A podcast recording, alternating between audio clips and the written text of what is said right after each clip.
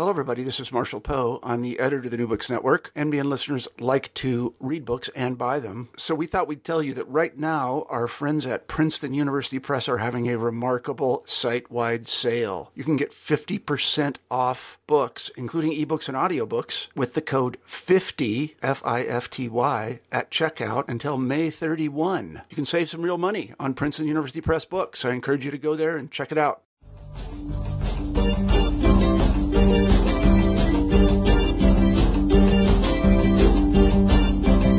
Hello, and welcome to New Books and Philosophy, a podcast channel with the New Books Network.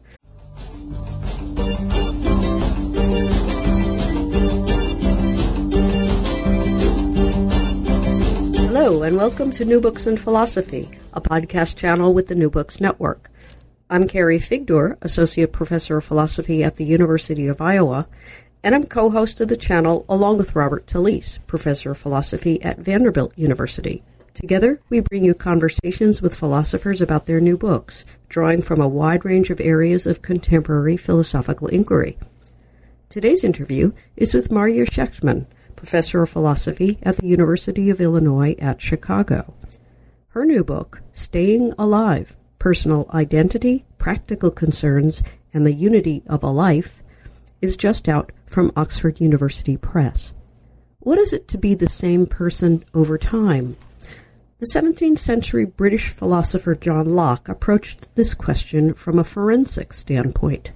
Persons are identified over time with an appropriately related series of psychological states, in particular, a chain of memories, and our interest in identifying persons in this way stems from our interest in holding people responsible now for what they did in the past. Locke's psychological account of persons remains highly influential today, while the rooting of that account in practical concerns, rather than, say, broader metaphysical positions, is somewhat more contentious. In her new book, Marya Shechtman builds on Locke's idea of a forensic unit to provide a new account in which a much wider range of practical concerns, including the many different ways in which we treat others in everyday interactions, are constitutive of being a person. Shechtman articulates her view in relation to prominent contemporary views, and in particular Eric Olson's influential animalist account, in which human persons just are human bodies. Let's turn to the interview. Hello, Marya Shechtman, are you there? Yes, I am. Hello, Carrie. Hi, welcome to New Books in Philosophy. Thank you. Thank you so much for asking me to be here. Uh, well, I'm uh, looking forward to our conversation about your new book, Staying Alive Personal Identity, Practical Concerns, and the Unity of a Life. Um, and we like to start with a little bit of background about our uh, the people that we are talking with. Um, so maybe you can give us a little background on yourself and on how you came to write the book. Sure. So I am Chicago born and raised. Um, I have lived here almost all of my life. Was an undergraduate at the University of Chicago where I studied philosophy. I went to graduate school at Harvard and then I came back to Chicago to take a job at the University of Illinois at Chicago. And I have been here ever since. So I'm very geographically stable. And I, um, I've always been interested in the topic of personal identity, which is the topic of this book. I think even before I decided I was going to study philosophy, I knew that that was a thing I was interested in. And one of the things that drew me to philosophy was that it gave me so many tools for studying questions like that. And this book, um, there were actually a few incidents that led specifically to this project in the context of the work I had been doing. So up until the time I started working on this book, uh, I had been working on developing a sort of alternative to the typical way of understanding Lockean accounts of personal identity. So when I was in graduate school, Reasons and Persons came out, Parfit's book. It was a big deal. Um, it was very influential. But I had some disagreements. I felt somehow what I found attractive in Locke wasn't captured there. And I really liked the Lockean account. So I tried to develop an alternative to the psychological continuity theory and I developed a narrative view and I worked on that for a very long time trying to fine tune it and and in different ways develop and defend it. But then two things happened that made me start to question the whole Lockean picture of personal identity, at least as a metaphysical account of personal identity. And the two were interconnected. One was that I had the opportunity to be on a panel at the Berman Institute, which was really wonderful, in which philosophers of personal identity interacted with clinicians in neurology, talking about how they would view questions of personal identity in various fictionalized case studies. And all of us on the panel, the philosophers, had some version of a Lockean account of personal identity. And the clinicians were just horrified that our mm-hmm. account of personal identity excluded most of their patients from personhood. Wow. And so, you know, we tried to explain, well, this is a very technical use of person and it's an honorific and it doesn't mean that your patients have no moral status. But the more I interacted with them, the less comfortable I felt saying that people who didn't have reflective self-consciousness and moral agency in a strong sense and so on were persons, not just because it made me feel morally queasy, but because it just seemed wrong. I mean, if we think when we're talking about personal identity, we're talking about the identity of the people that we interact with, the people we know and work with, and so on. Uh, it did seem like clearly they're there even when they don't have some of the forensic capacities that Locke talks about. So that got me thinking. And at roughly the same time, animalism uh, was becoming very popular, and there was a lot of discussion of Eric Olson's book, The Human Animal, in particular, which argues that you can't build a metaphysics of beings like us or talk about our literal uh, conditions of numerical identity and persistence based on practical considerations like those Locke brings up. So the animalists were saying, you know, look, a Lockean conception of personhood might be a great way of talking about attributes that individuals might have, but it's not how you individuate beings like us. Beings like us are in fact human animals, human organisms with biological rather than psychological persistence conditions.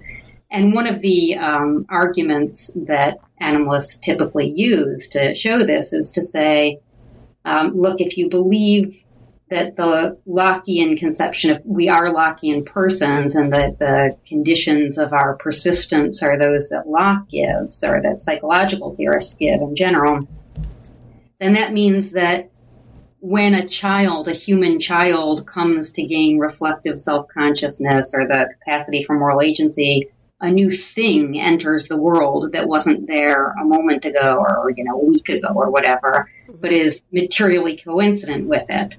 Um, and similarly, if someone gets dementia, then an object ceases to exist that was there and is somehow replaced with a materially coincident one, and, and that just doesn't seem right. So this seemed to jibe with what the what I had thought in response to the neurologist, and in general made me wonder: could a Lockean account uh, of personhood serve as the basis for a metaphysics of beings like us? And then uh, the flip side of that, the, the one last piece of the puzzle was, although I became convinced it couldn't, I didn't like the way animalists were going with that. Um, I felt that saying that therefore practical and metaphysical considerations needed to be completely separated wasn't satisfying either. Mm-hmm.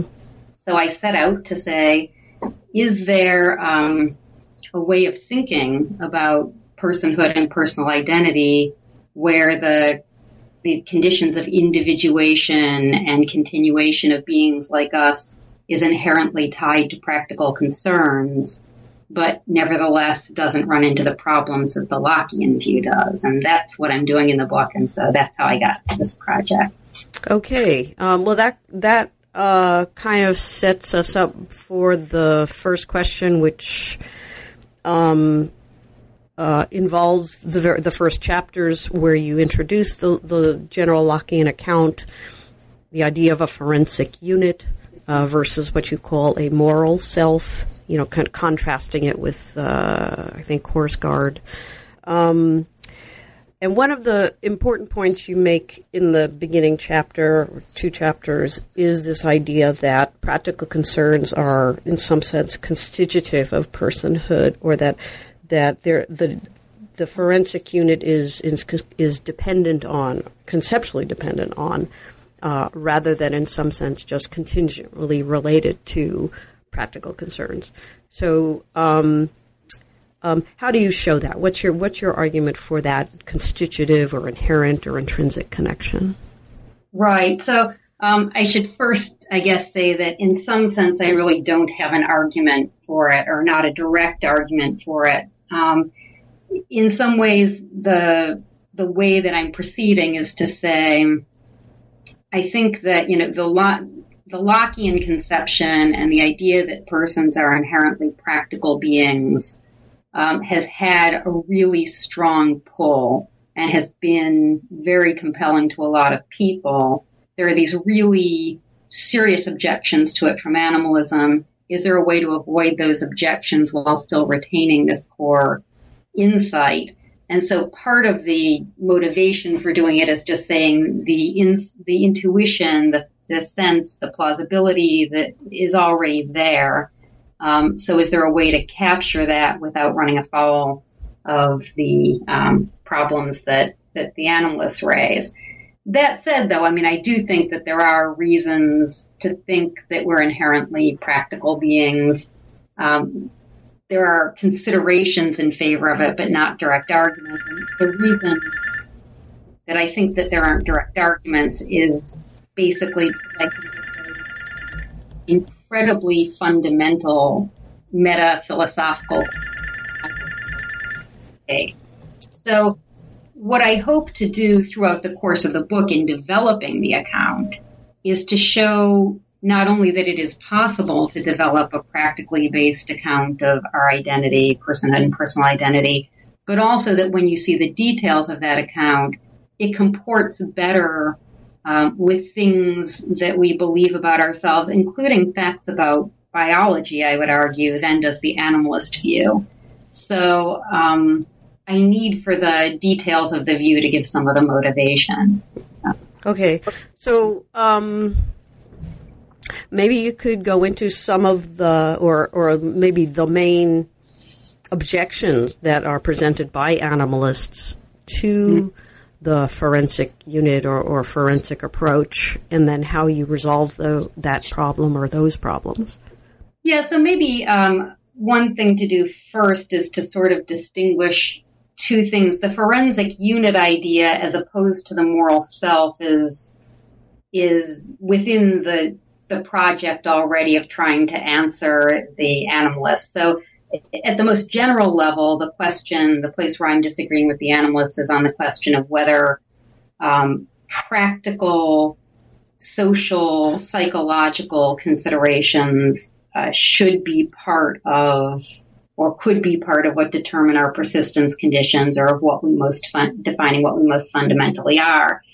And basically, I take um, the animalist to be saying, if you take the Lockean conception, where a person is uh, an intelligent being with reason and reflection that can consider itself, you know, as itself, or you take a typical psychological approach where the conditions of our persist- persistence are psychological um, rather than biological, you end up with a lot of metaphysical awkwardness. So basically, the problem arises in the following way. What the animalist says is, well, human organisms seem to be a type of thing or human animals. So where there's a human animal, there's a thing that has biological persistence conditions. If we say that human persons are fundamentally persons and not animals, then that means where there's a human person, there are really two things, uh, an animal with biological persistence conditions and a person with psychological persistence conditions. And if we are persons, we're led to have to say all sorts of awkward things like, I was never an infant, I was never a fetus, because of course I can't be psychologically continuous with either an infant or fetus, or I could never become a human in a vegetative state, because in a vegetative state, right, there's no psychological entity there. And then I think probably um, one of the biggest problems that animalists raise, and the hardest for me, is what has been called the too many thinkers or thinking animal problem or something like that, which is, well, if there's a human person sitting here conversing with you and thinking about what to say next, and if the person is a psychological being distinct from, not identical to the animal, then there seem to be two different entities sitting here thinking about what to say to you. First, there's a person who's thinking that. But since the person is, unless you're a dualist, right, a substance dualist, materially, then uh, it seems that um, the animal also has to be thinking the thought. It's hard to say why there couldn't. So there, there seems to be this sort of ontological promiscuity where there are just too many entities. So in any event, the real thrust of the animalist objection is to say that all of these metaphysical quandaries can be resolved if you just say, look, practical questions are practical questions. They're ethical questions. They matter a lot to us, but they need to be asked about some entity and determining what that entity is is independent of our practical concerns. There's no reason that our practical concerns, what we humans care about, should tell us what there really is in the world. Um, and what I want to do is show a respectable way for our concerns to tell us what there really is in the world. And my strategy, my basic strategy for doing that is just to, in some sense, um, naturalize the notion of practical concerns. And what I mean by that is to say, if we expand our conception of what our social and psychological practical concerns are, if we don't limit it just to the very strictly forensic ones that um, Locke thinks about, but we instead think of all of the ways in which we care about one another, then that's really part of um, of our nature in a very fundamental way and not so separable from our animal nature uh, in the end. That if you think of humans as animals who are social and enculturated and so on, um, then what you'll see is that these practical conceptions are as fundamental, are these practical interactions, these practical concerns are as fundamental um, as the biological ones that the animalists, the biological features that the animalists talk about. So that's pretty abstract. I, I, should probably find a way to, to make it more specific. Well, let me let me. Um, I mean, you do go.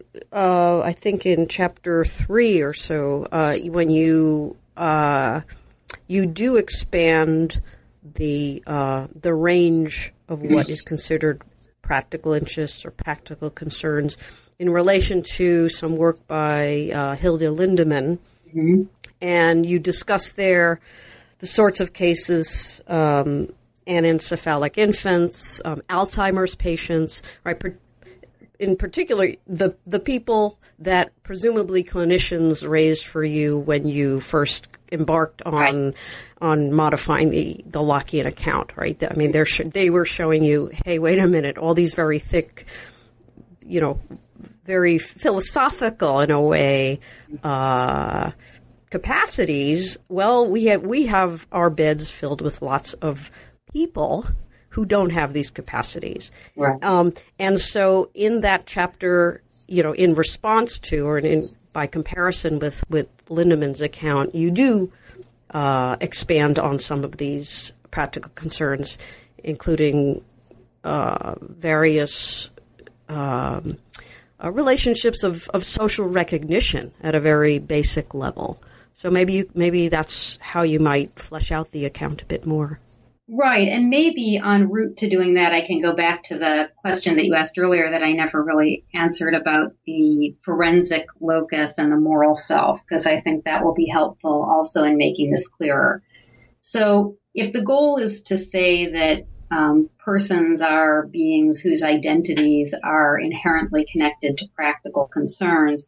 There's sort of two questions then that need to be answered. One is, what is the nature of this connection? What's an inherent connection? And that goes back to the conceptual issue you raised.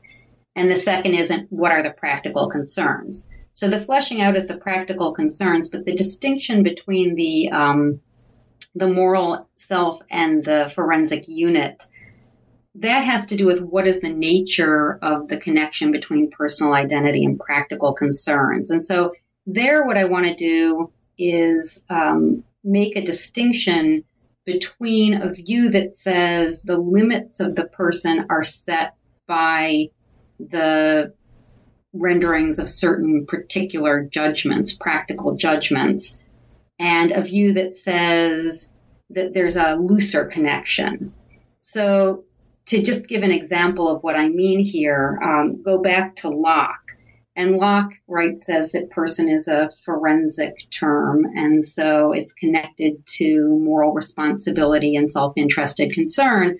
And many people take the Lockean position to be something like this. So a person is a unit of moral responsibility, let's say, just for simplicity, let's focus on moral responsibility.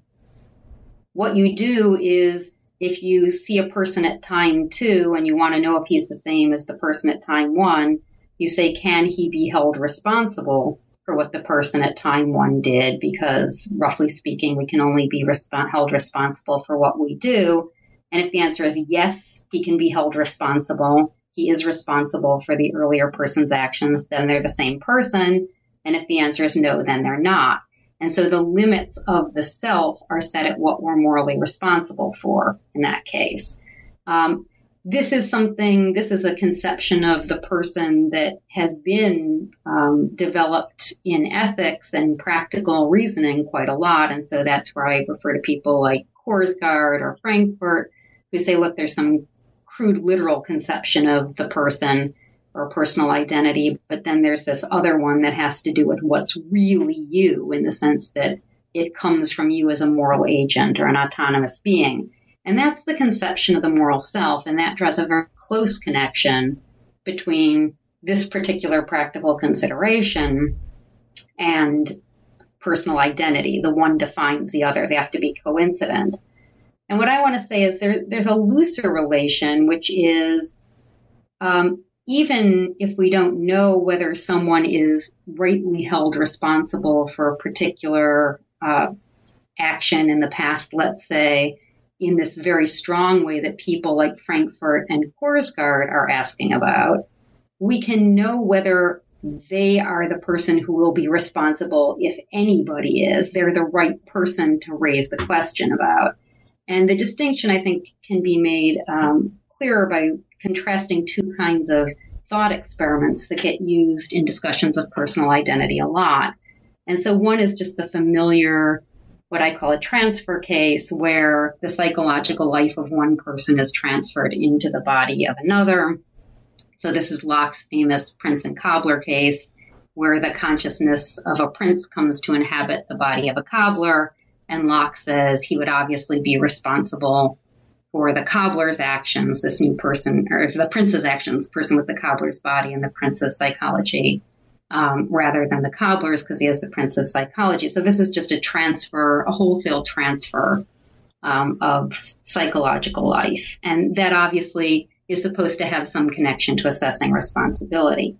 But then there's another kind of question or, or thought experiment we use that has to do with psychological change where there's no transfer of psychology to a different body or anything like that. There's just transformation. Right. So we take someone who was, you know, an angry young man who lashed out and caused problems, or let's say the prince when he was young was a terribly spoiled prince who was horrible to to all of his subjects.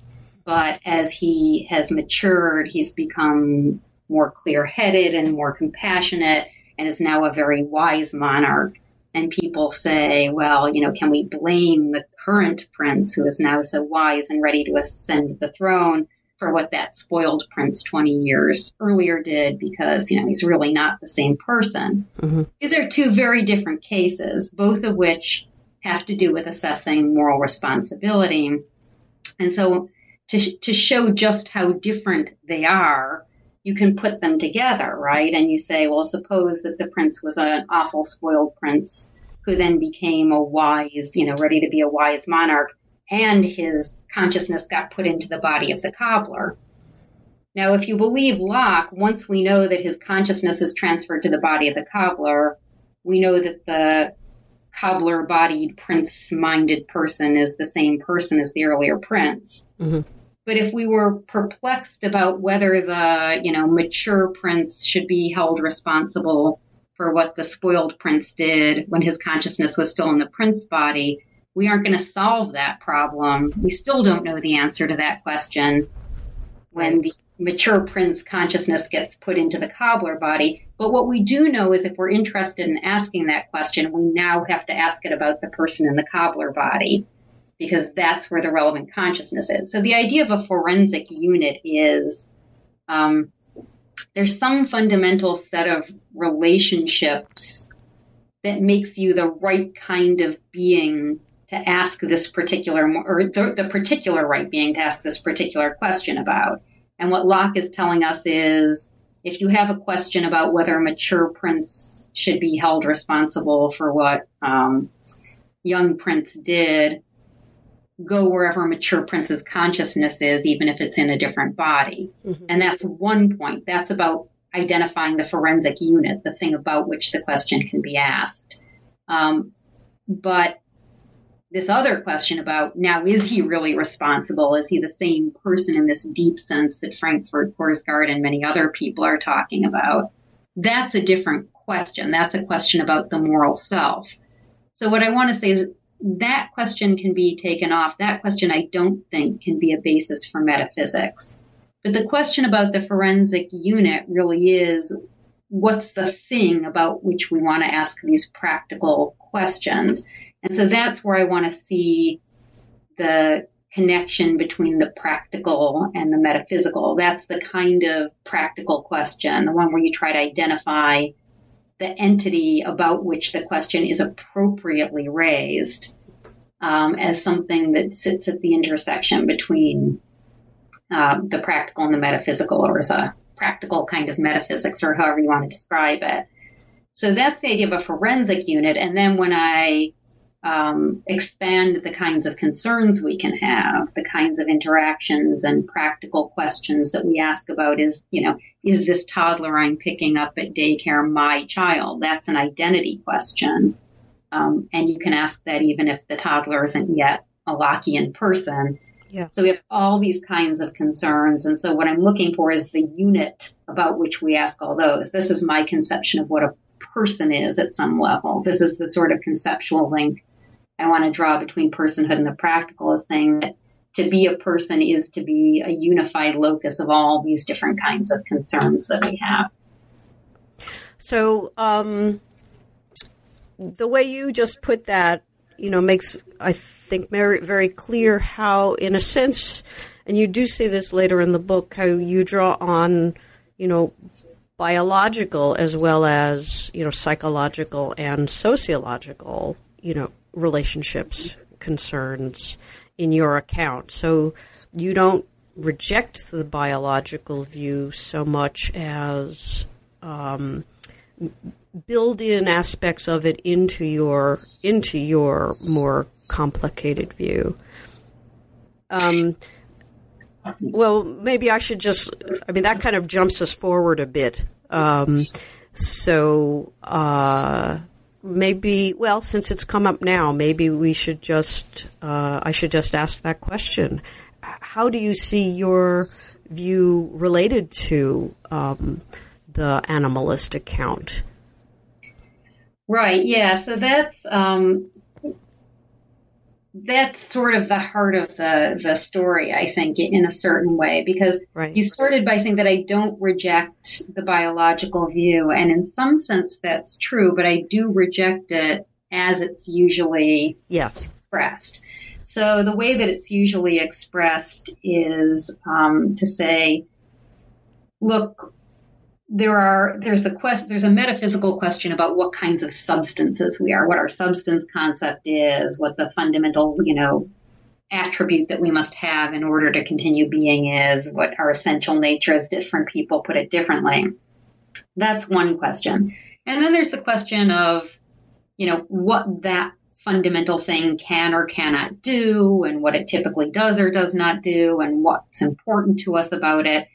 And these are all separate questions that really have no bearing on what it is or whether it continues. There are these metaphysical facts, and then there are these other facts that are more practical or, or ethical or whatever. And then the other thing that the, the biological view says is that, and our persistence conditions are biological and they are not psychological. There doesn't need to be any kind of psychological continuation. Psychological factors don't fa- factor in, features don't factor in at all to determining whether or not the thing persists. It's a purely biological question.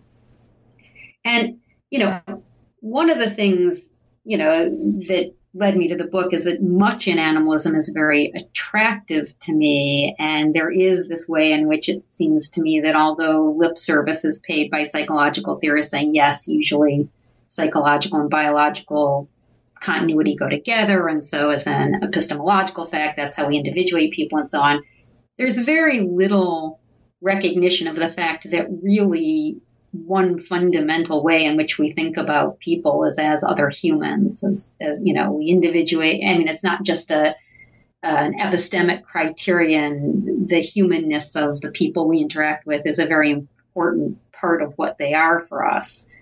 Um, the part that I reject in animalism is to make the humanness fundamental in the way that they do.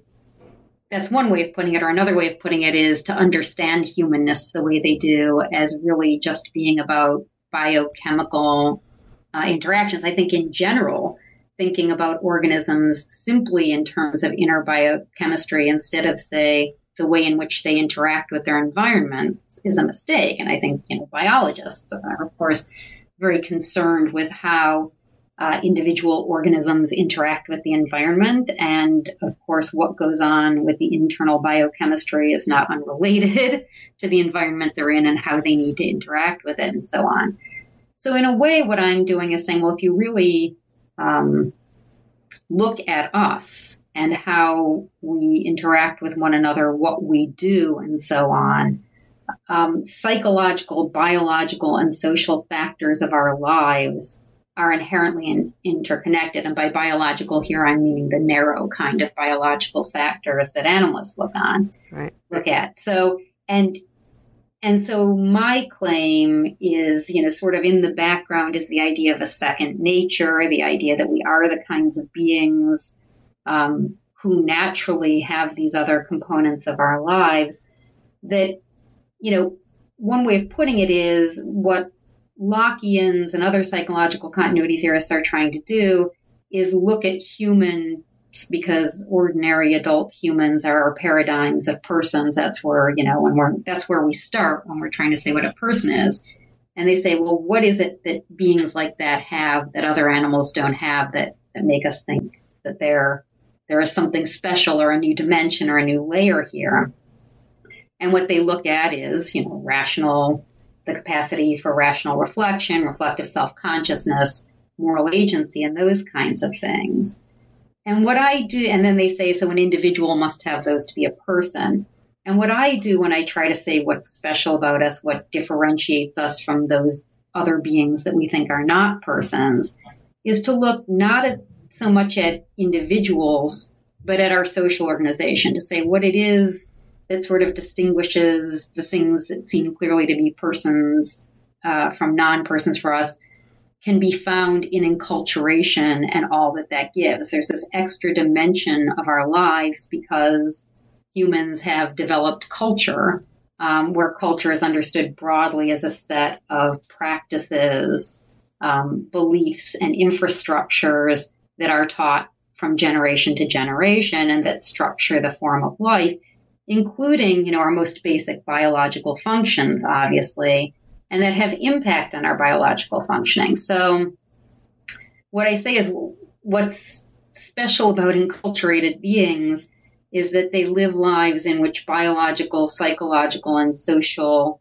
elements are so tightly interconnected and work together to mutually, right, support the, the continuation and, and way of life that separating them um, is artificial. And so what I was looking for was this locus of practical concerns. And I say this is a, a kind of thing that exists only where there is culture, but it's rooted in biology, right? Because culture is rooted in biology mm-hmm. um, and in psychology, which is also rooted in biology, but they all influence one another. So where I step, where I distinguish myself from animalists is that I I don't see biochemical functioning as the bottom line story about what we are. I think all of these elements, being, you know, to, to borrow a, a term from seventh grade health for me, we are biopsychosocial beings and, and, uh, fundamentally so. Okay, so um, kind of circling back to the question that I early, asked earlier about your widening of the practical concerns beyond just the forensic, you know, responsibility, relationships. Um, so you discuss, and and th- these cases, cases of Alzheimer's patients are very clear cases where you're not having someone who has those very thick uh, reflexive self consciousness and, and so forth, and yet there are these relationships that you talk about specifically you know, in response to uh, Lindemann's account, um, where there are where the more biological and social aspects uh, kind of come to the fore, um, and you also distinguish that from, say, the relationships that you have with, uh, say, your pet cat. Um, you know, and that's not meant to trivialize those two things, but it, but in fact, um, you know, other animals besides human animals are also part of our social social networks in some way, um, although perhaps not in the way that enables them to be counted as persons, as opposed to somebody in a persistent vegetative state or Alzheimer's is part of our social network in a way that does have them um, count as persons. So, can you say a bit about uh, that widening of the forensic unit to include those sorts of very basic um, relationships, which, you know, I take it were inspired by the interaction you had with, with clinicians? Sure. Yeah, so um, you know, a lot of there's sort of a lot to say about it, and so first, I, I guess I'll say a little bit about why I include them, um, and then try to say a little bit about why uh, I this allows me to include sort of uh, you know very cognitively uh, challenged individual humans as persons, or even someone you know sort of degeneratively as someone in a in a vegetative state and not a very clever cat who's a very fundamental part of a family unit in some way. So, right. so first to say why I include them. I mean, part of it is just, you know, thinking about. If you first take, you know, just the normal or the ordinary or the typical developmental trajectory. So, so the, the view that I give, I call the person life view. And so I do borrow from animalism the idea that the individuation and persistence of persons should be defined in terms of a life, but I say it should be a person life rather than a merely biological life. And by a person life, I mean it has these other dimensions, the psychological and social, which are not just added on top of the biological, but interacting with it um, in a very fundamental way, which I'll say something about as I as I go here. So one thing about a life is that it's diachronic, right? A, a, life occurs over time. And another thing about a life, which is something I just take from Olson when he's trying to say what a biological life is as opposed to just the career of something, is that it has a standard developmental trajectory. It doesn't always follow that trajectory, but there is some developmental aspect to it.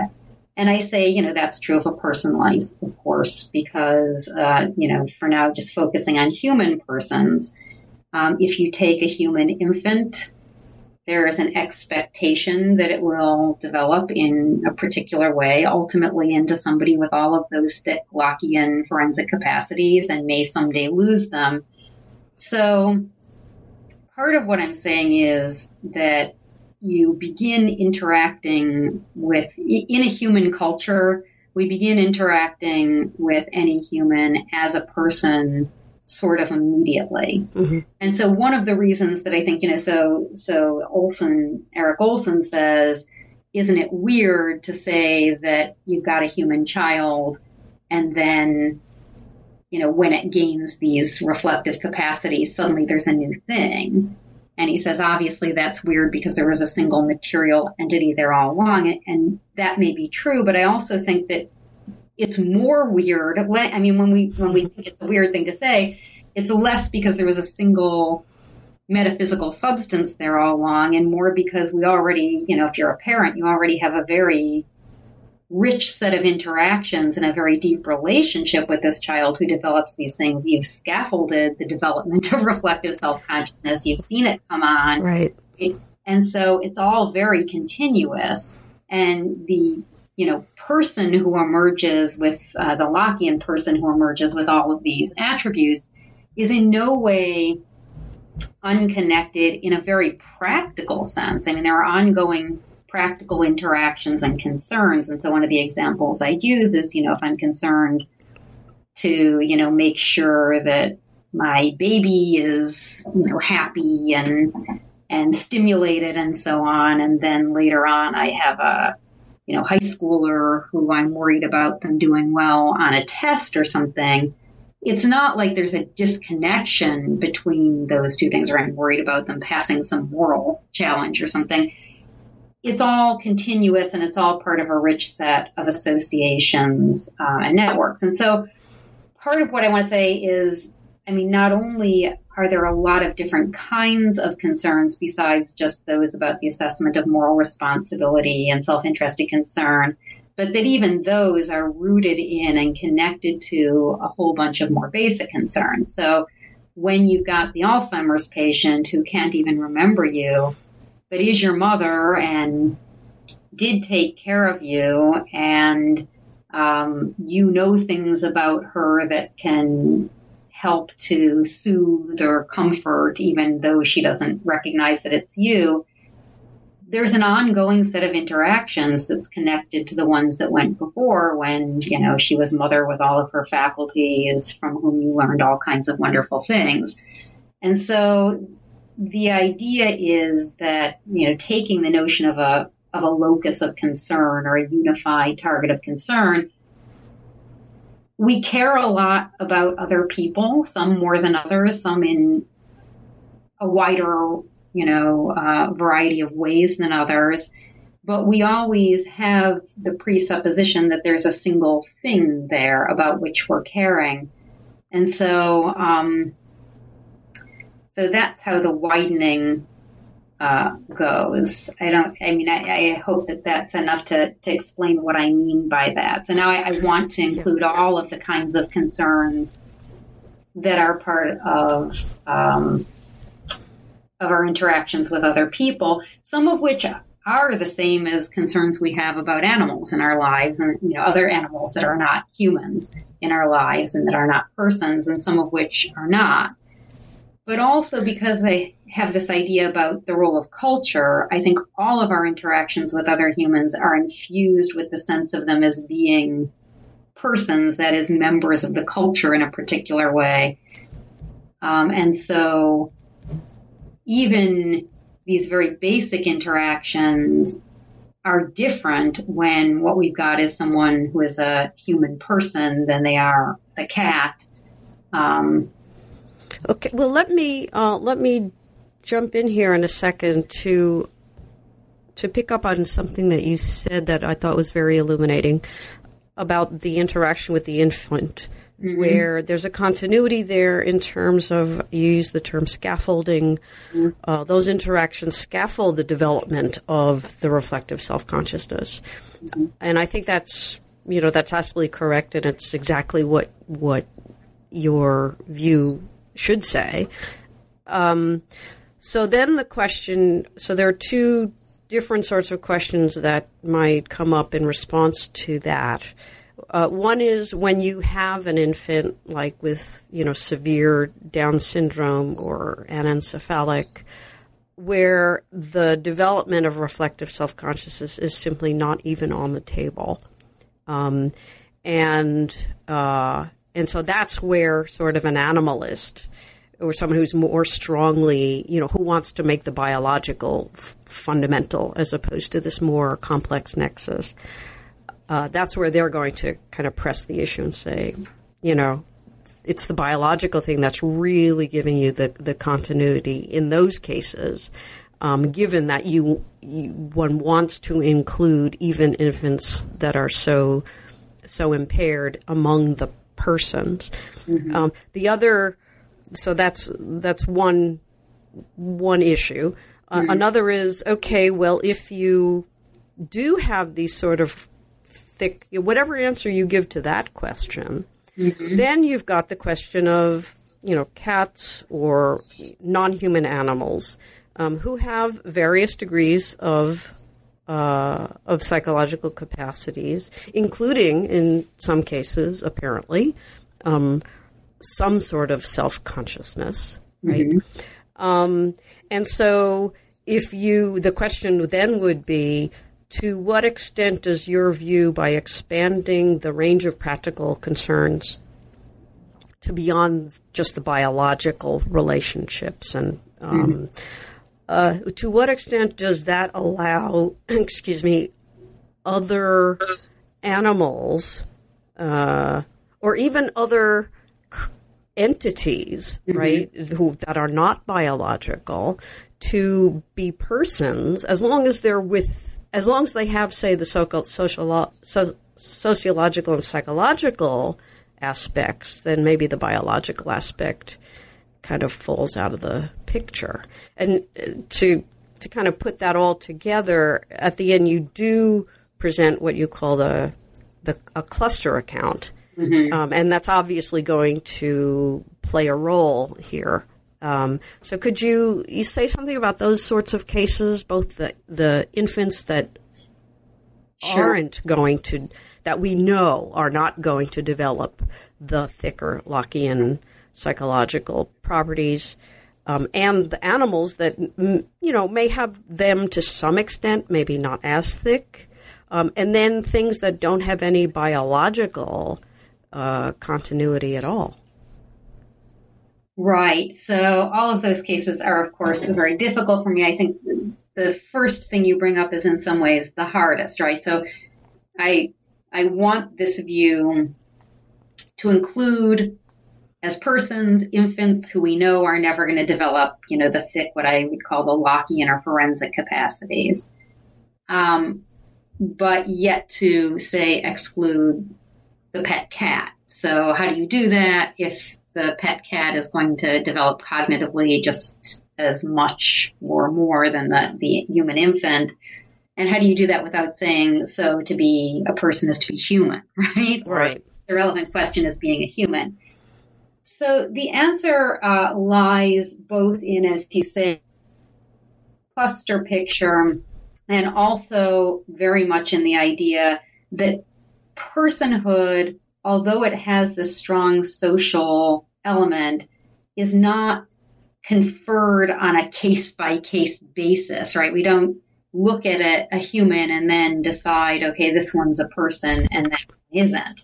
So the idea is that, that what enculturation does, and so now I'll just start just with human persons and then try to get to the others and show how they fit. So, so let's start with human persons, which is the paradigm one thing that a culture has is a set of structures and practices um, about in a human culture how other humans are treated.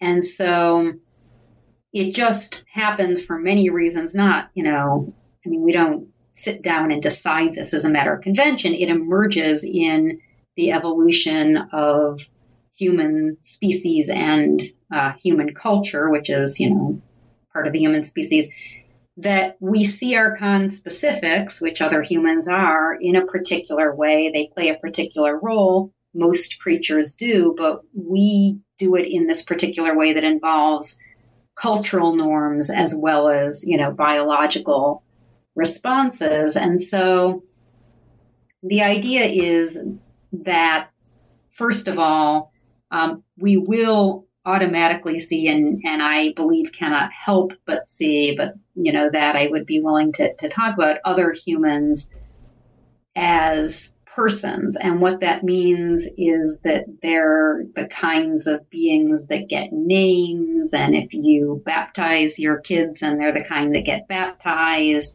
Or if you, you know, refuse to baptize your kids, they're the, the kind you don't baptize and that matters. Um, they're the kinds of beings in our culture who get, you know, maybe um, a social security number or at least have their, you know, a birth certificate. There are all kinds of things um, that go with this. They sleep in beds, they, you know, dressing clothes, and so on. Now, if you have, uh, and you have expectations, as I said, because of the typical developmental trajectory. Now, if you learn that those expectations are not going to be met in a particular case, um, the response isn't, oh, so this is some quite different kind of thing. The response is, so this is a person who's not going to be able to develop and do all these things um, that people usually can, but this one cannot. And, you know, depending on precisely what's going on. I mean, you talk about um, a child with severe Downs. Well, depending, I mean, you know, there are all kinds of relationships that are still there. Mm-hmm. It might not be the assessment of moral responsibility, and it might not be, um, you know, teaching prudential reasoning.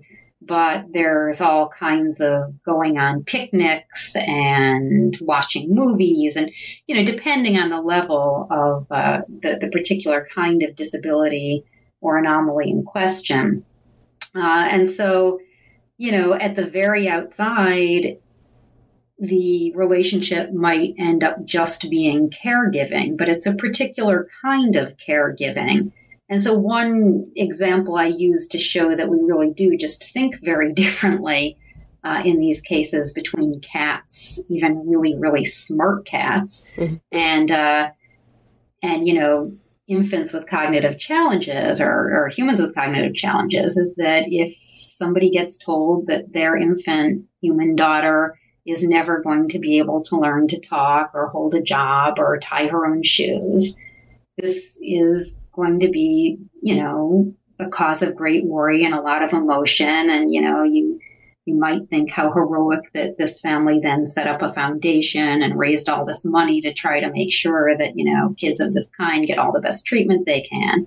If someone gets told that their cat, their kitten that they just adopted, is never going to be able to hold a job or talk or tie her own shoes, um, they aren't going to worry about that. It's a different kind of thing.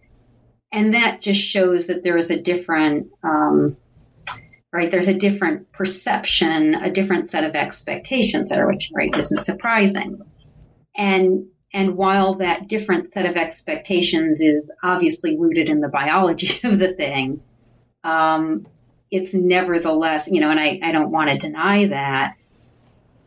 It nevertheless is the case that part of what makes it the sort of thing it is, is the way those expectations work in the living of its life and the effect it has. And I mean, one of the things that I really do want to keep emphasizing, and the scaffolding is a good example of this, but there are many others, is that it's it's not that the biology is fundamental and then this other important stuff goes with it, because biological functioning and biological composition is affected by the other stuff. And so in the typical case, right, a child born as a very typical human infant is not going to develop the thick Lockean capacities without being integrated into the social world, right, in fundamental ways. Mm-hmm. So, and just, you know, facts about how we digest and how our immune system works and all of those have to do with the fact that we have, you know, agribusiness and, and, uh, sewage and, and that sort of thing. So, so the idea is that that there is this um, that the human infant, even the one that's very atypical, will be brought into the culture as a person and will live a life as a person in a way that a cat won't or can't. And that this is non-arbitrary because, right, cats and humans are very different. Um, and so, right, uh, there's that piece. And then for the non hum for the non animal, let's say, um, I guess a couple of things I want to say is, is also, I mean, in terms of non human persons, I do think absolutely that there can be non human persons. So while your typical cat um, cannot be a person, uh, the example I use in the book is if Mr. Peabody from, you know, from the the Rocky and Bullwinkle show were to show up and we had a dog who could really talk to us and invent a wayback machine and, and do all of those things like Locke's rational parrot, we wouldn't have trouble calling it a person, though an anomalous one. And uh, the way in which I can justify that is to say what it is to be a person is to be able to function as a unified locus of these person related interactions and concerns. And such a being would be able to do that, would be able to integrate itself into our society. I mean, Mr. Peabody was able to go to court and sue and do all of these wonderful things um, and invent. And the same for right non-biological persons. I mean, the the thing is that you have to be able to um, to interact to, to be in in in the cultural set of interactions to be able to to fulfill that role as a person.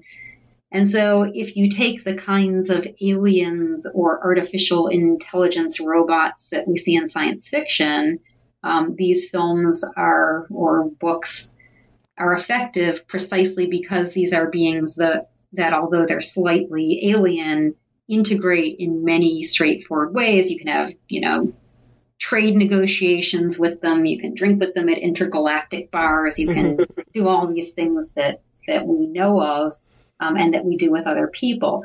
So I think that the the notion is flexible, and how flexible is really an empirical question. Um, when is it too alien? And I do not uh, deny that other animals that live on our Earth that we know about might have cultural organizations that are invisible to us. Um, and then they would be persons of a different sort, I guess. Um, okay, well, that actually kind of uh, leads to a question that was arising in my mind. Um, and we're, it's kind of a big question. Mm-hmm. So we're running out of time, and I but I'll ask it anyway. Yep. Um, the two two sentence answer. yeah, um, yeah. There's different kinds of persons person's business. Mm-hmm. Uh, so,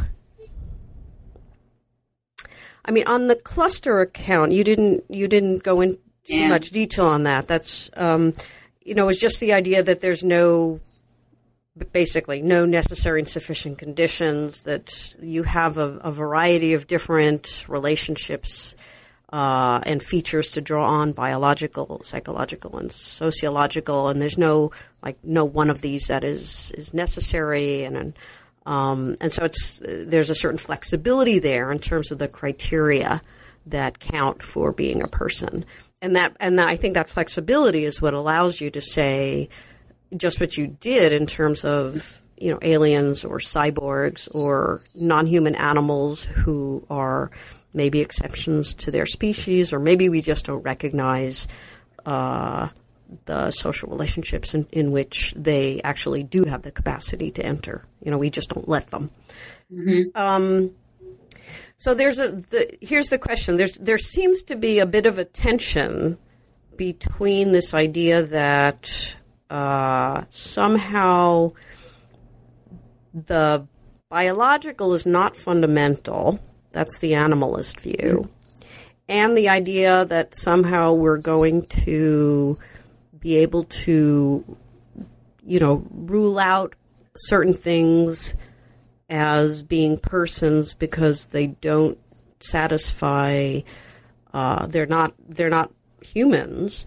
Um, and they're only but but they're satisfying the other sorts of criteria at least to some limited extent and saying well they're not really persons because their species isn't um, you know even if in a particular case you know.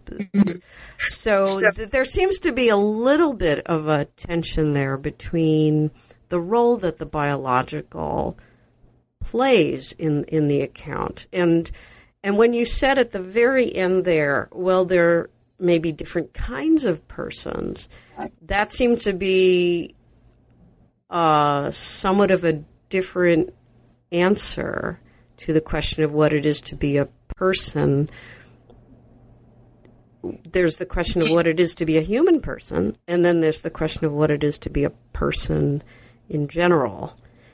Um, so, what is the role of the biological here? I mean, I'm right. kind of pointing out a there just seems to be a little bit of a, a you know tension or unclarity or something about you know human biology, the role that it's really playing in the theory. Right. So, so I, yeah, maybe it's easier in a way to begin, and I, I realize time is short, by saying not what the role of biology is, but to go back to what's the role of those Lockean forensic capacities for reflective self-consciousness and so on, because I seem to want to let things that are not human in if they have those, mm-hmm. right? Um, but then I want to let humans in even if they don't have those, but what about cats? So here's how I see where the Lockean uh, picture still comes in. To be a person uh, is to be able to be integrated into a culture taking the role of a person. And there could be no cultures and persons unless there was a group of whom it was typical to develop these Lockean capacities, right? So beings without reflective self-consciousness, um, beings without the capacity for planning and for moral agency and so on, could not develop a culture. So those, uh, I, those capacities do play a crucial role in personhood, but just not via possession by a single individual. A single individual need not have them. You need to have the cultural infrastructure. And then I think in uh, cultural infrastructure, those uh, there is a, a, an assignment of a kind of role that can be played even by those who don't have the capacities typical um, of that group. And so um, that role, so, so, I mean, there's a way in which um, I think that cats, it's not just that they aren't human and we say they're not human and so we don't want them in there but that even the ways in which we interact, so many of the ways we interact do have to do with our embodiment, that even the ways in which cats are integrated into our lives um, is very different from the way humans with even lesser capacities are integrated into our lives. Um, we can't feed them the same way. Um, you know, they they can't. I mean, they're just various differences. I mean, the, you know, they mm-hmm. purr, you, they have claws, and all that sort of thing. So that's why I think um, when you've got someone who fits in in an anomalous way as an infant who is never going to develop the ordinary uh, capacities does, then it's very then the embodiment is very important because that's all you've got going and that's going to be very different between the cat and the infant mm-hmm. but i also think that the lockean forensic capacities are so central to the development of what is uh, unique about persons that if there could be and here i'm very agnostic um, other beings that showed that could display those recognize and interact with, even if they didn't have all this other stuff that a human infant uh, without the, the typical cognitive capacities did, then that individual could be integrated and it would be a different kind of anomaly. Mm-hmm. So Um, so you could have a non-human person in that way. And so that is why the cluster notion is very, right? The cluster idea is um, to be a person is to have this these biological so that the paradigmatic person which is a an adult human i mean it's our concept after all um, has these different factors that work together to support one another. And some of them can be compromised. Any one of them can be compromised and compensated in another way. But there's some point at which the whole thing is so compromised that we no longer have an integrated unit. And here I borrow from the idea of a living being that has all kinds of different systems, you know, circulatory, respiratory, neurological, endocrine, that work together to sustain the being, the, you know, the, the organism as a unit.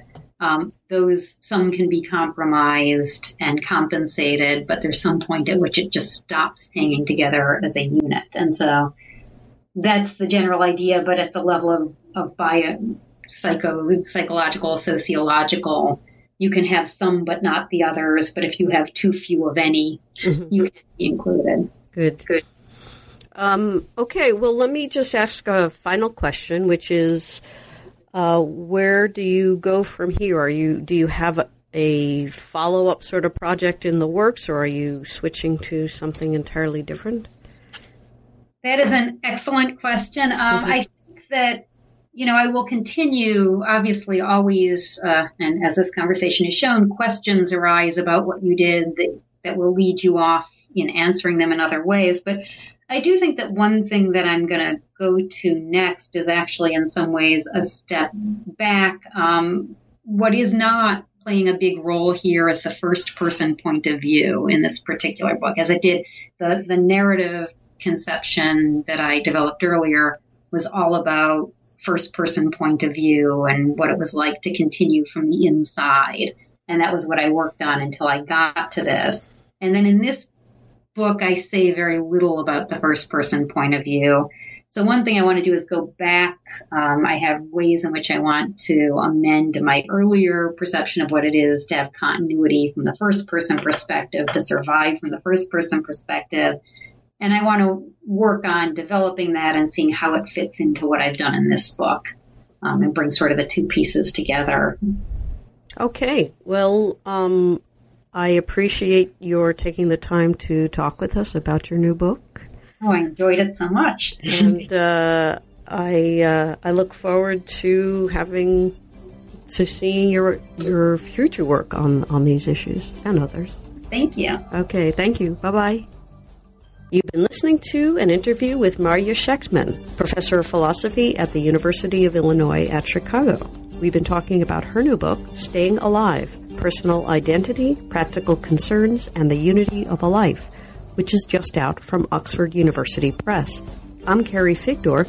This is New Books in Philosophy. I hope you enjoy the podcast, and thank you for listening.